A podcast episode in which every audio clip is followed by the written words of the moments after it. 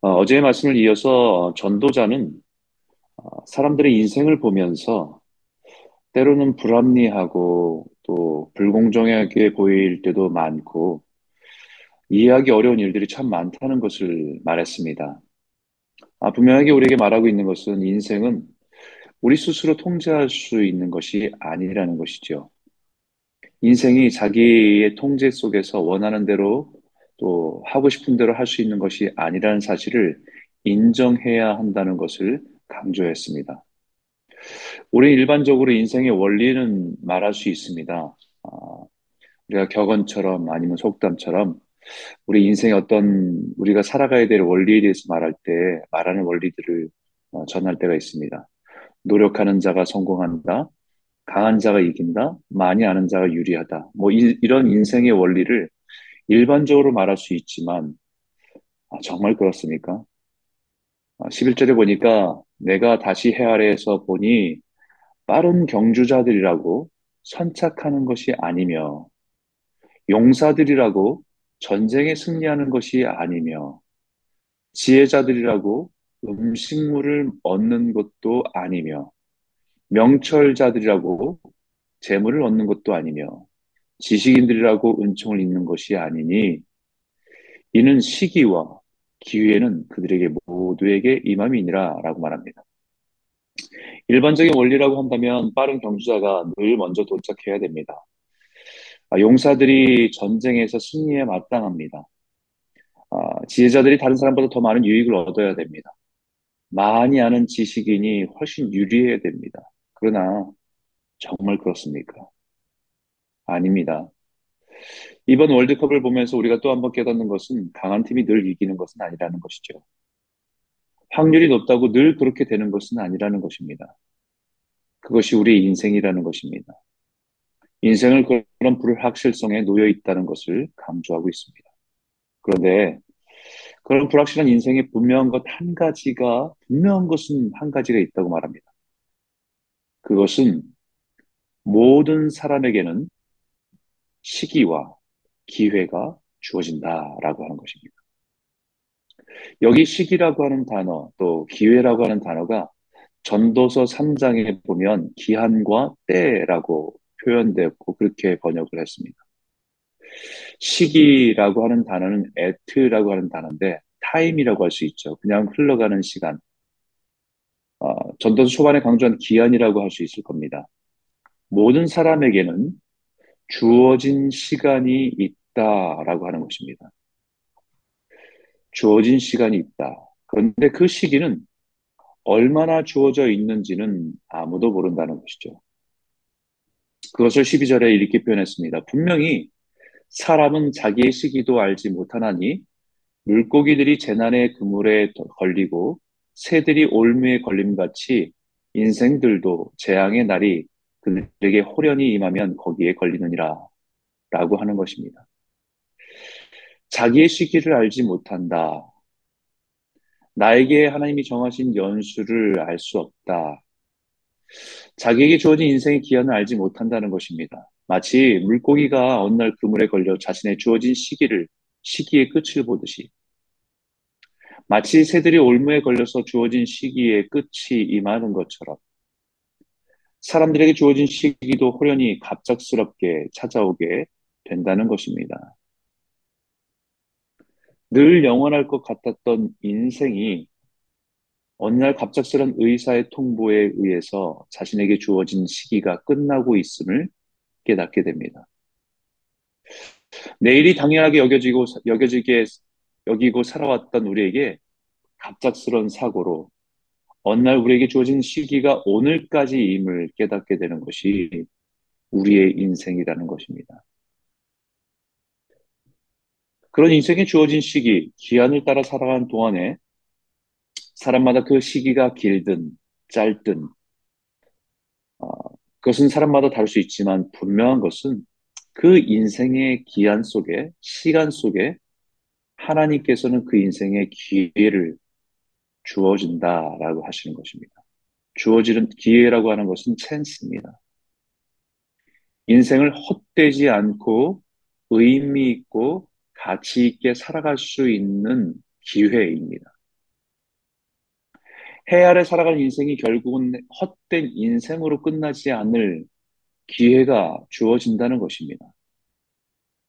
해 아래 삶에서 해 위에 영원한 삶을 바라보고 인생을 값지게 살아가게 하시는 기회를 하나님께서 모든 인생들에게 주신다라고 하는 것입니다.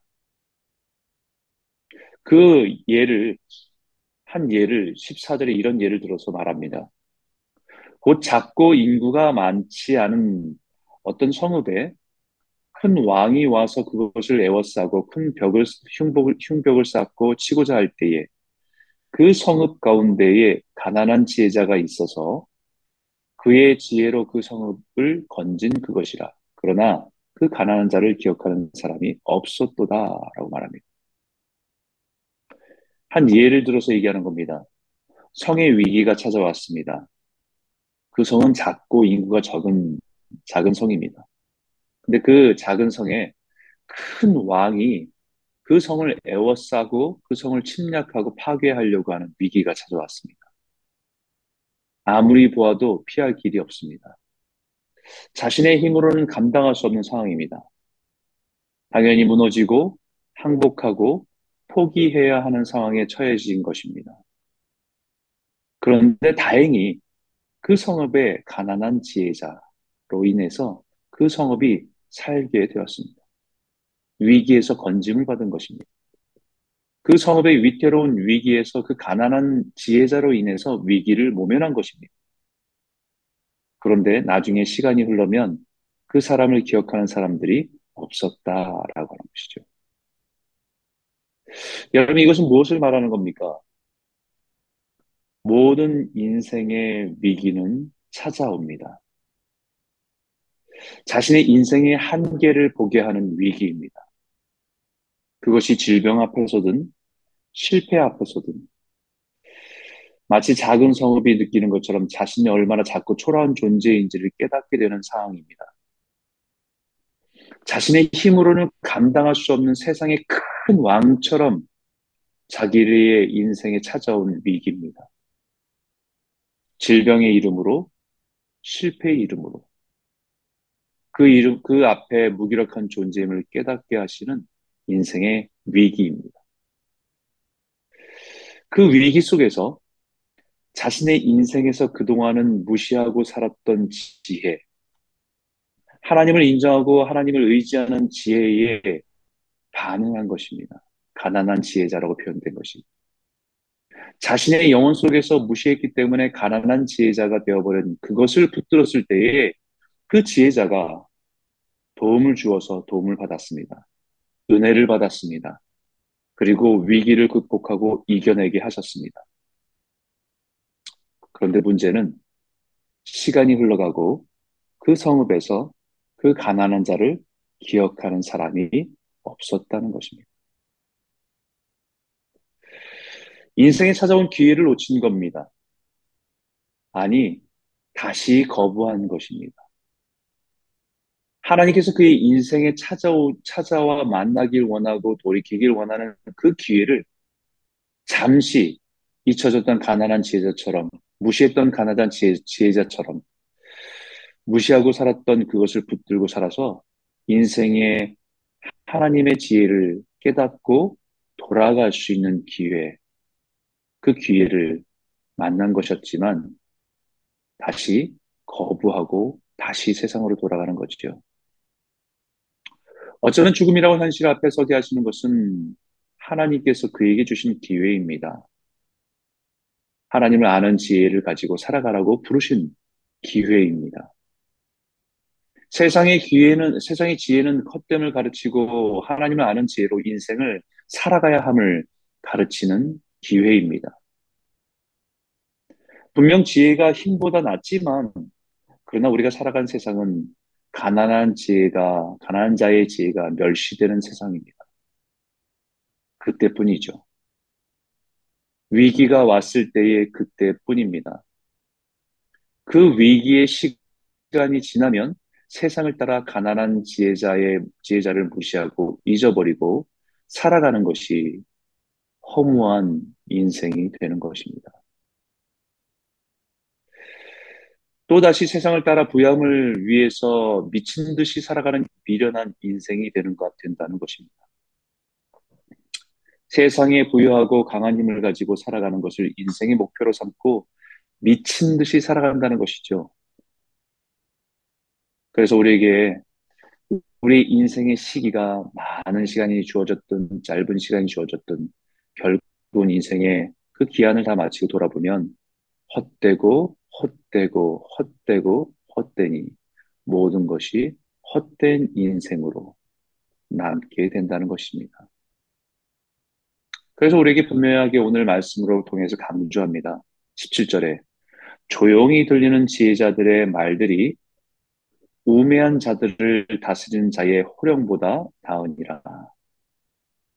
세상을 요란하게 하고 사람들을 선동해서 미친 듯이 살아가게 하지만 결국 그 끝에 인생의 끝은 허무이고 헛됨입니다.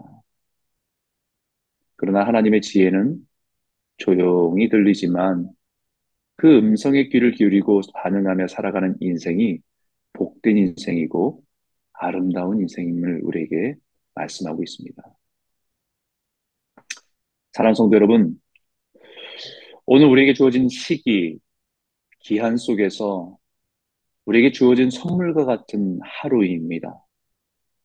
하나님의 말씀에 귀를 기울이고 반응하고 순종하라고 주어진 기회이기도 합니다. 세상을 따라 살아가다가 돌아보면 헛된 날이 될 수도 있고 하나님의 지혜를 따라 순종하며 살아가는 기회가 될 수 있는 날이 될 수도 있습니다. 오늘 우리에게 주어진 이 선물과 같은 이 하루를 말씀으로 시작하며 잠잠히 우리에게 말씀하시는 그 하나님의 지혜를 붙들고 믿음으로 순종하며 살아가는 귀한 복된 성도들이 다 되시기를 주의 이름으로 축복합니다.